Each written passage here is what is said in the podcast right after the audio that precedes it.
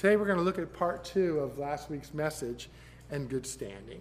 And so let's go to Lord in prayer. Father, I want to thank you for each one here again. As you know, in my heart and my testimony there that that truly is a blessing to see each one here is your grace and thank you for those that suffered the heat and coming out the desire to be in your house a desire to worship you and to feed on your word and i pray father that you will give just that that you will feed each person here through your word and i pray that there will be that sense and that all of just being collectively in your presence. And may we each be touched and uh, by you and receive from you the specific things you want us to hear, whether it be for, through this message in of itself or simply through you, dear Holy Spirit, speaking uh, other things that you want us to hear, whatever that might be. Bless us, Father. Glorify your name and lift your Son up, Father, for we ask it in Jesus' name. Amen. So last week we discussed how we are to live a life that allows God's name and reputation to be in good standing. I mean, that's important, isn't it? That as Christians, we uphold the banner of, a, of, of God in our community. And that that banner represents integrity and authenticity of heart and commitment to God. And that gives God a good name. And we can hold up a banner, we can, we can proclaim our faith, but if our authenticity isn't proven by our lifestyle and our heart commitment, and evidence that we are yielding to Him, then God's name is not lifted up, not honored as it should. So praise God that we have an opportunity to represent Him in a world that needs to know Him. So when the Israelites worshiped the golden calf, they were bringing shame to God's name, right? We mentioned that last week. And teaching, and this is a, a thing that really impacted me, and teaching the world that their calf idol was better than God. So when we're not holding up the banner of God for God on His Word and having the authenticity and the, um, the genuineness of heart behind that, then what we're saying to the world is that God's way is not the best way, the world's way is. And so we have an opportunity to make that distinction to those around that God's way is better and to be that vessel that God wants to use to declare that, that God's way is better. This week, I want to talk about our name and reputation being in good standing in the world. Last week was upholding the name of God and the truths of God in that sense of, of who He is. Today, that good standing is represented by the authenticity of our heart with God. And that is evidenced by how we follow God, how we uh, yield to Him and surrender our lives over to Him.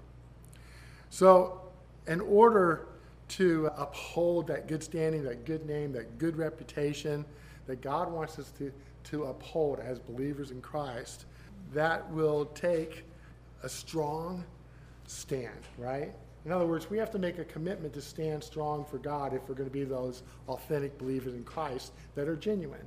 It takes a commitment and a decision. So there's there there will be a requirement for us to, as we stand strong for God, and be bold for God and for His Word. This, of course, is what is necessary. We have to be, stand strong. We have to be bold. We have to make that commitment. We have to live it out as God gives us grace and ability to do so, to walk the path that God lays before us. One of the things I find exciting is that God has His path for each one of us to follow, uniquely our own. Uniquely our own.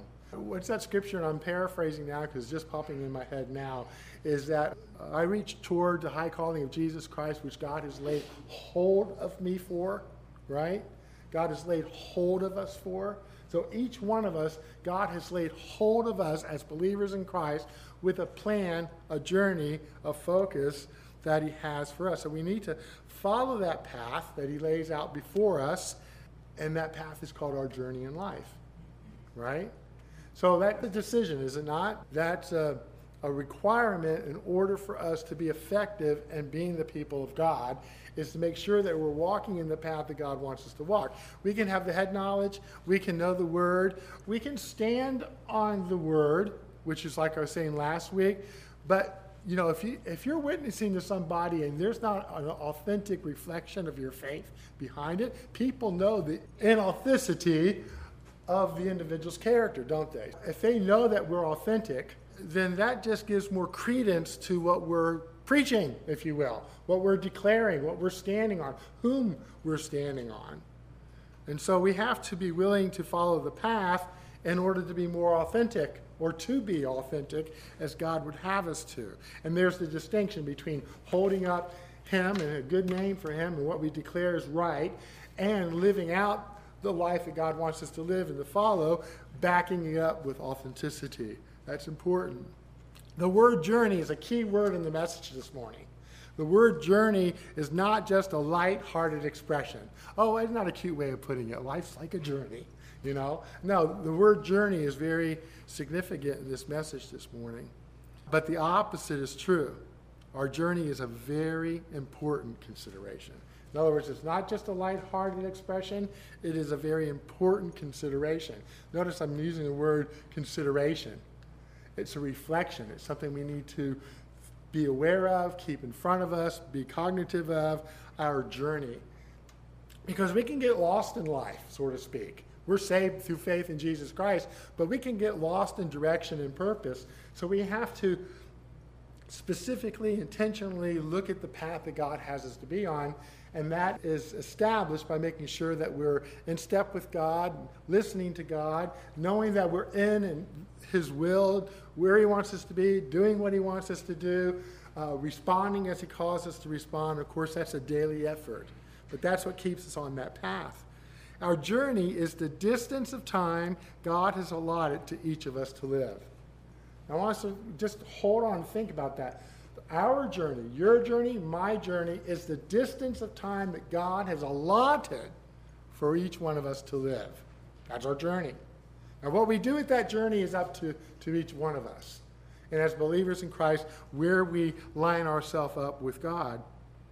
Psalm 139, 16 is a verse I reflect on and use in counseling quite often. So your eyes saw my substance being yet unformed, and in your book they all were written, the days fashioned for me, when as yet there were none of them.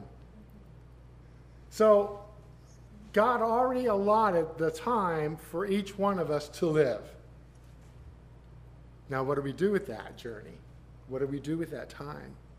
Our journey is to live life for God if we choose to, because it's, it's a choice. It's a believer's choice. And to seek and obey His word and His will for our life. Sometimes Satan will whisper in our ear, it scares me to death to seek God's will and to obey His word or His will for my life. But we need to remember God is not just holy and just and, and pure, but God is love. And we sometimes overinflate that, but we can't overemphasize the greatness of God's love for us. So everything that He has in store for us and our following Him, whether challenging or not, is out of His genuine love to work that that beautiful good thing that God wants to work in each of our lives to transform us and to shape us into the people that God wants us to be.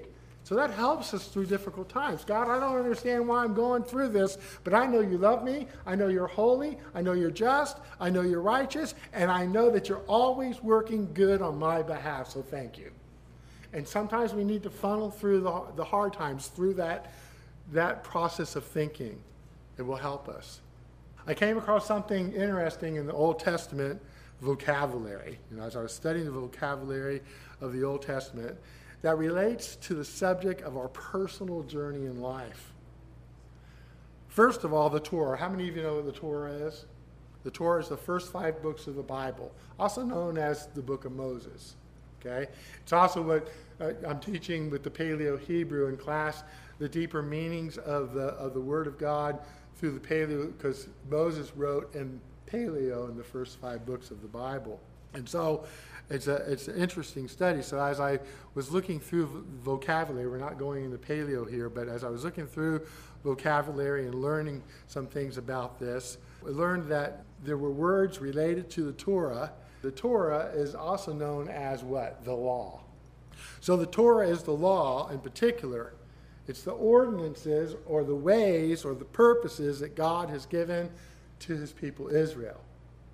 Okay, that's a good thing. This is my calling on you. This is my purpose for you. This is what I want you to learn from me to apply to your life, right? And so the Jews were given some we think about the first five books of the Bible, we think about Leviticus, well, what a drag, you know, or, or Numbers, what a drag, or, or all the regulations on food and clothing and things like that. But there's so much more in the first five books of the Bible as there is throughout the Bible as we know it. And so, having said all that, it's not to say that the first five books are the answer to our life, but we need to understand that the Israelites were given the first five books. It's all they had to as instruction from God to live by. And then until the prophets came, and that was the fruition of the prophets and the teaching of the prophets, and of course the New Testament came into line. And so the Word of God uh, in, the, in the Torah has a, a deep and profound spiritual application to our life. So I don't want to think that it doesn't apply to us. But getting back to these words and, that I want you to look at. I want you to think about what did I say earlier? That the word journey is not just a cute little saying about life. The word journey is something to be to take into consideration seriously. And so from the Torah, there's some words that are related to the law or the Torah or instruction for life. That's what I've been trying to communicate here. That, that these four specific words have an interesting definition to them. Okay? So the word Torah is usually translated as law, but literally means journey. The first five books were given to Israel by Moses, God through Moses, right? As, as the guidelines for them on their journey as a nation of, of Israelites, right? And the second word here is the word mitzvah is usually translated command but literally means directions for the, guess what? Journey. Mitzvah, okay, means, or command means directions for the journey.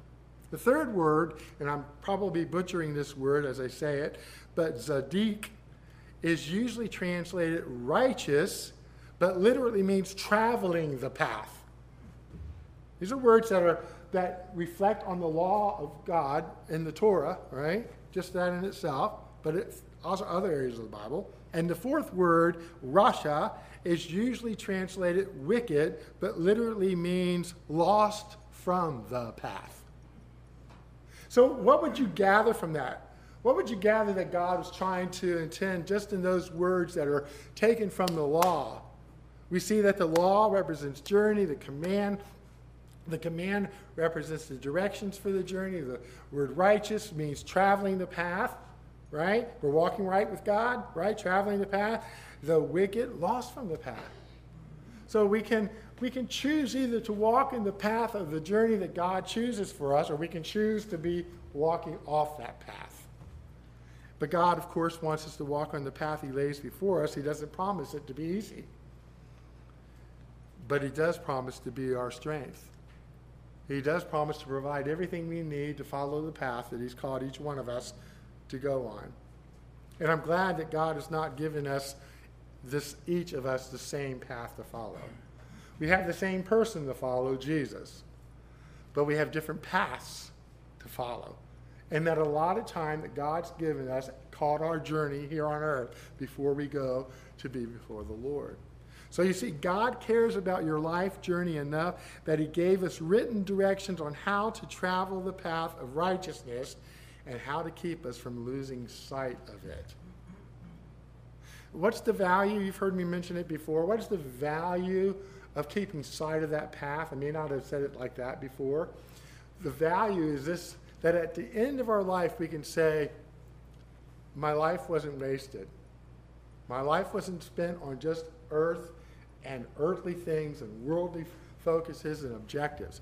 My life was focused on Jesus, His will for my life, the path He had me to walk, the relationship I had with Him that not only affects earth here, but eternity.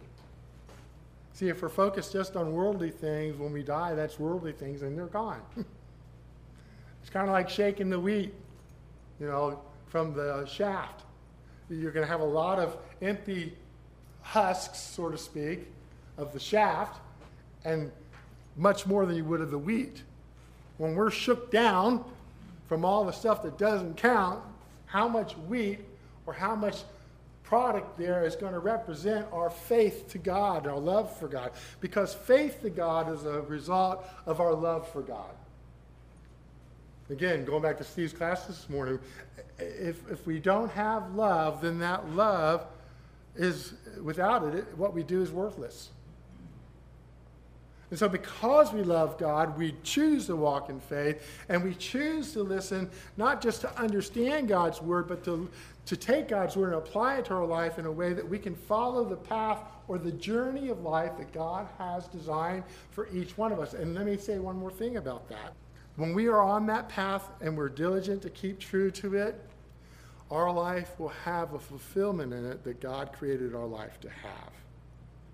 Without following that path, we don't find that fulfillment in life. There's a sense that something's not right, something's not hitting the mark in our heart.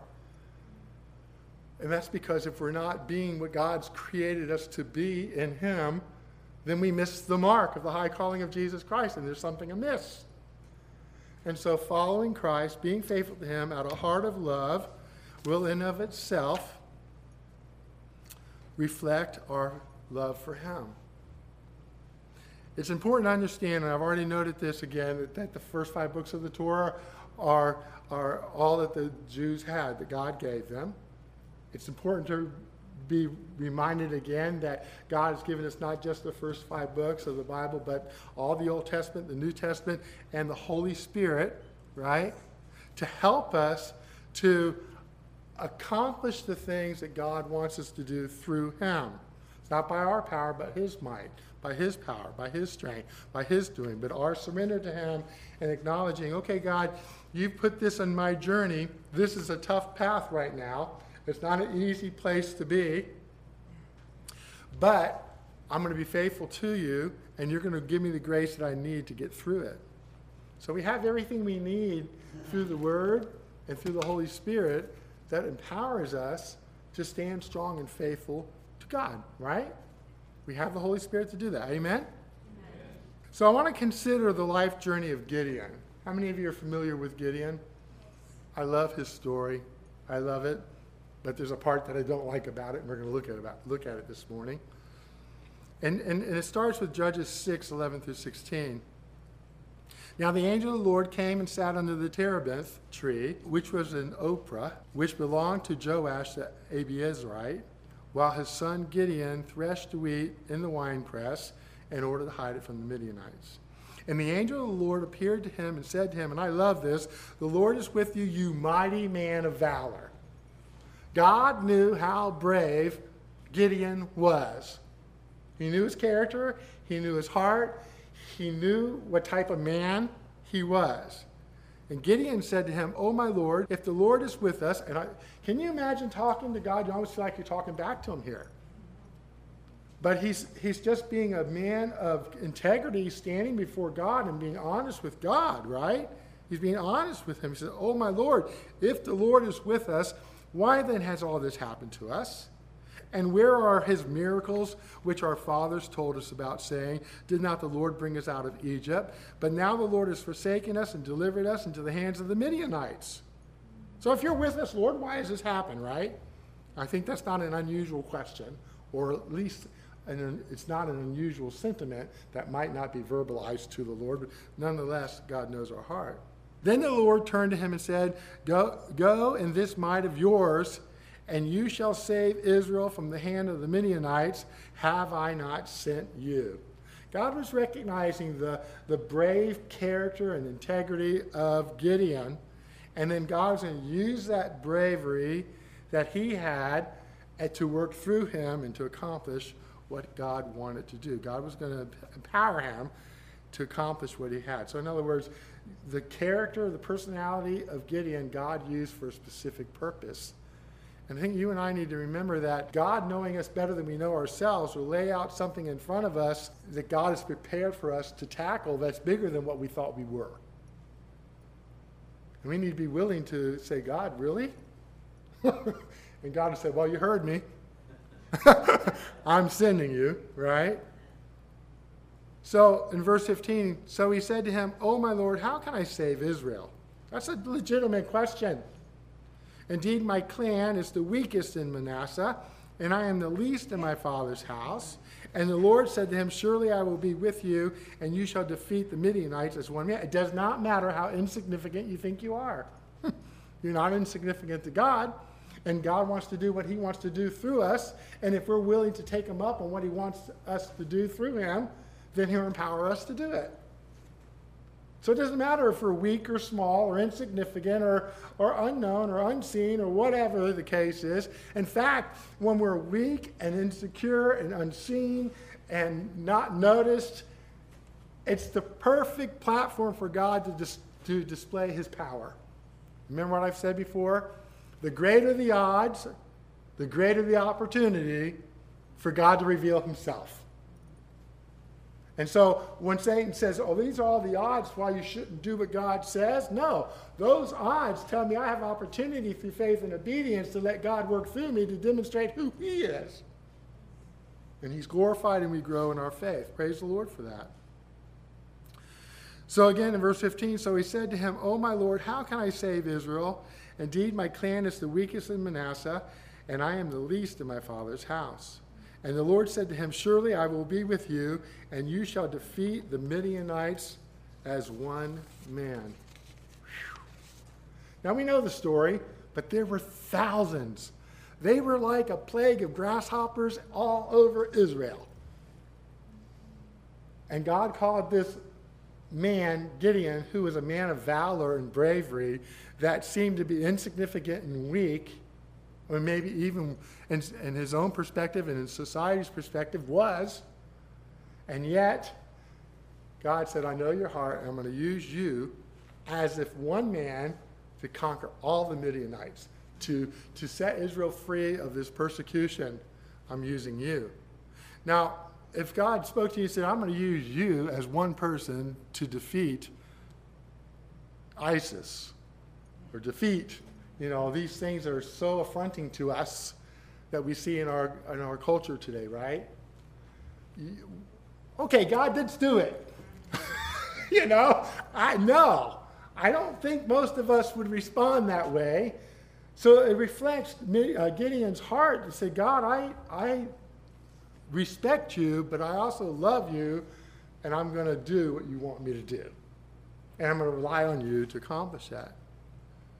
So, in the middle of a wicked time period, and when every man in Israel did, was, did what was right in their own eyes, that's how it is right today, and God had sent the Midianites to bring judgment on them.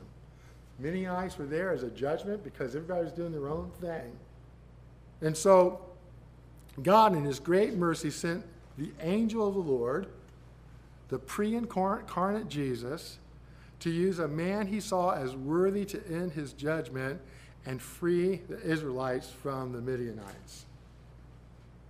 He simply saw here's a man that I can use not only for my glory, but also to increase his faith. This is a man that I can use to show who I am, but also that I will reveal myself to him. And so God sees your heart, and he sees my heart. And I love the, the heart of Gideon that was, Lord, no matter how massive this was, and it was massive, I'm, I'm game. I'm with you on this. And God wants us to be that type of people, to be in, in you know, to be in game with Him, if you will, to be to line up with Him and accomplish what He wants. So at this point, Gideon is humble, right? He's feeling inadequate and unworthy to accomplish the great mission from God. But look what God called Gideon before he had even begun the mission. Remember what he said? Oh, mighty man of valor. God saw who he was. God saw Gideon's heart and sent the angel of the Lord to start him out on his God given journey in life. So, I'm glad that Gideon's journey was, is different than mine. that I wasn't born in that time period called of God to fight against the Midianites. you know? But each one of us, and this is the point, each one of us has our own journey. And each, each journey definitely has its challenge, but the challenge is based upon our love for God and our faith in Him. We have to not just believe in God, but we have to be willing to trust Him. There's a difference. We can believe God can do it, but do I trust Him to do it through me? And we have to be willing to trust Him. Because He could have just broke it all down and said, no, this is impossible. Truth is, it is without God. And yet He yielded by faith with a humble heart before the Lord. So through Gideon and 300 men, as you know the story, God defeated 135,000 Midianites. The odds, I guess we could say, were stacked against him. The greater the odd, the greater the opportunity for God to reveal his glory. Right? And after the victory, the people were so thankful to Gideon, they asked him to become his king. But they were slipping there because they forgot that God was their king right? And Gideon, thankfully, did not accept their request. He instead asked for their golden earrings as payment. Then he turned the gold into an ephod. The high priest of, uh, of Jerusalem, of Israel rather, um, wore what was like a little square breastplate, if you will. My wife says, that's why I don't have you have a lapel mic there. But a, breastplate that had stones, stones that represented each tribe of Israel, and in the back of it was a pocket that had what is thought to be maybe a white stone and a black stone, something of contrast in the back. They'd ask God a question, Do you want us to do this? Yes or no? You reach in the pocket, the high priest would reach in the pocket, pull out the object, and it, it would distinct, distinctively say yes or no by the object that it was. And so now, uh, Gideon's saying, No, I don't, I don't want to be your king but I'm going to make an ephod or ephod. So you see the track is going awry. He's getting off focus. It's shifting from God to him. And he was getting all this acclaim, all this credit. You delivered us from the Midianites. Well, the first thing he should have said, No, God did. But instead he said, No, I won't be your king, you know, but I will take your, your, some of your gold. Remember, 135,000 Midianites. Midianites were known to wear earrings, gold earrings. How many earrings? He said, just give me one of your earrings as part of the spoil. And so he took the earrings as a payment. Then he turned the gold into an ephod, which is normally worn by the high priest. And the ephod was made of gold, of blue, of purple, of scarlet, of fine twined linen. And so we see that again, the focus of Gideon became obscured and not focused on God. So shift from this right now because I want to assure you that my objective is that you see the application for us now. and I trust the Holy Spirit to, to do just that. Let's read what happened after that in Judges 8:27. Then Gideon made it into an ephod and set it up in a city, the city of Ophrah. And all is Get that? All Israel, all Israel played the harlot with it there. It became a snare to Gideon into his house. He makes this ephod, he sets it up eh, like an idol, if you will, to represent his victory. Not God's victory, his victory. Israel's excited about the, the deliverance from the thousands upon thousands of Midianites, and all of Israel came to this little city of Ophrah to worship what had happened. Big mistake. Big mistake. The victory God gave to Gideon has gone to his head, and he appears to have forgotten God, right? The creator of the gold that he had made his ephod out of. So he replaced God with an idol of his own making. And that idol took him, his family, and his town, and all Israel down. Remember, he talked about idols. Idols in, in our modern day time is anything that we value higher than God. So anything that we look to and we are passionate about, love more, honor more than God, that is our idol. Person, place, or thing. Okay? Doesn't matter. We're not to do that. And so Gideon went from being a man in good standing with God and men to a man way off track on his journey in life. See, I like the first part of the story his humbleness, his willingness, and his victory over the Midianites. But then it quickly changed. We need to be careful that when we rely on God to do something that's beyond our capability in and through our life, as we face challenges or as He leads us to a certain challenge, that when the victory is there, that we don't take credit, but that we give and take opportunity to give credit to God. Because He deserves that. Let me put it another way. Whenever we pray and ask God for something, whether small or great, whatever it is, and God takes care of it or provides it, take the time when we re- realize it's taken care of to say, Thank you, Lord. Thank you for, for taking care of that little issue that I was that was bugging me, or ta- thank you for taking care of this big thing and this big need. Take the time to thank God because that'll help us to not only be humble before God, it'll also help us to love and appreciate God that much more. So I want to look at what wise King Solomon wrote in Proverbs 22 1. A good name is to be chosen rather than great riches, loving favor rather than silver and gold. A good name. God wants us to uphold His name in a world of darkness. His good name, backed up by our authentic, genuine heart for Him, love for Him. But in doing so, we'll find out that our focus is on Him and His priorities, not the things of the world, like Gideon started looking at. And we will develop a name that is, that is good and respected and loved. And res- that in itself is more valuable than anything the world has to offer. You know, if you die and your, and your family and your generations before remember you as, man, you were a committed, loving Christian and you were genuine. That's a good name. And that's what we should pursue. So Gideon chose gold and prestige over his good name. Gideon was only called by God to save the people from the Midianites. That was what he, that was enough, right? He didn't call him to do more than that. He didn't ask him to make an ephod or to take payment. And unfortunately, his sin choice led many others astray. We need to remember how we respond to God. If we respond inappropriately, it can lead others astray. And if Gideon, Gideon only had chosen to be satisfied with a good standing, a good name, and reputation on his journey through life, that would have been better.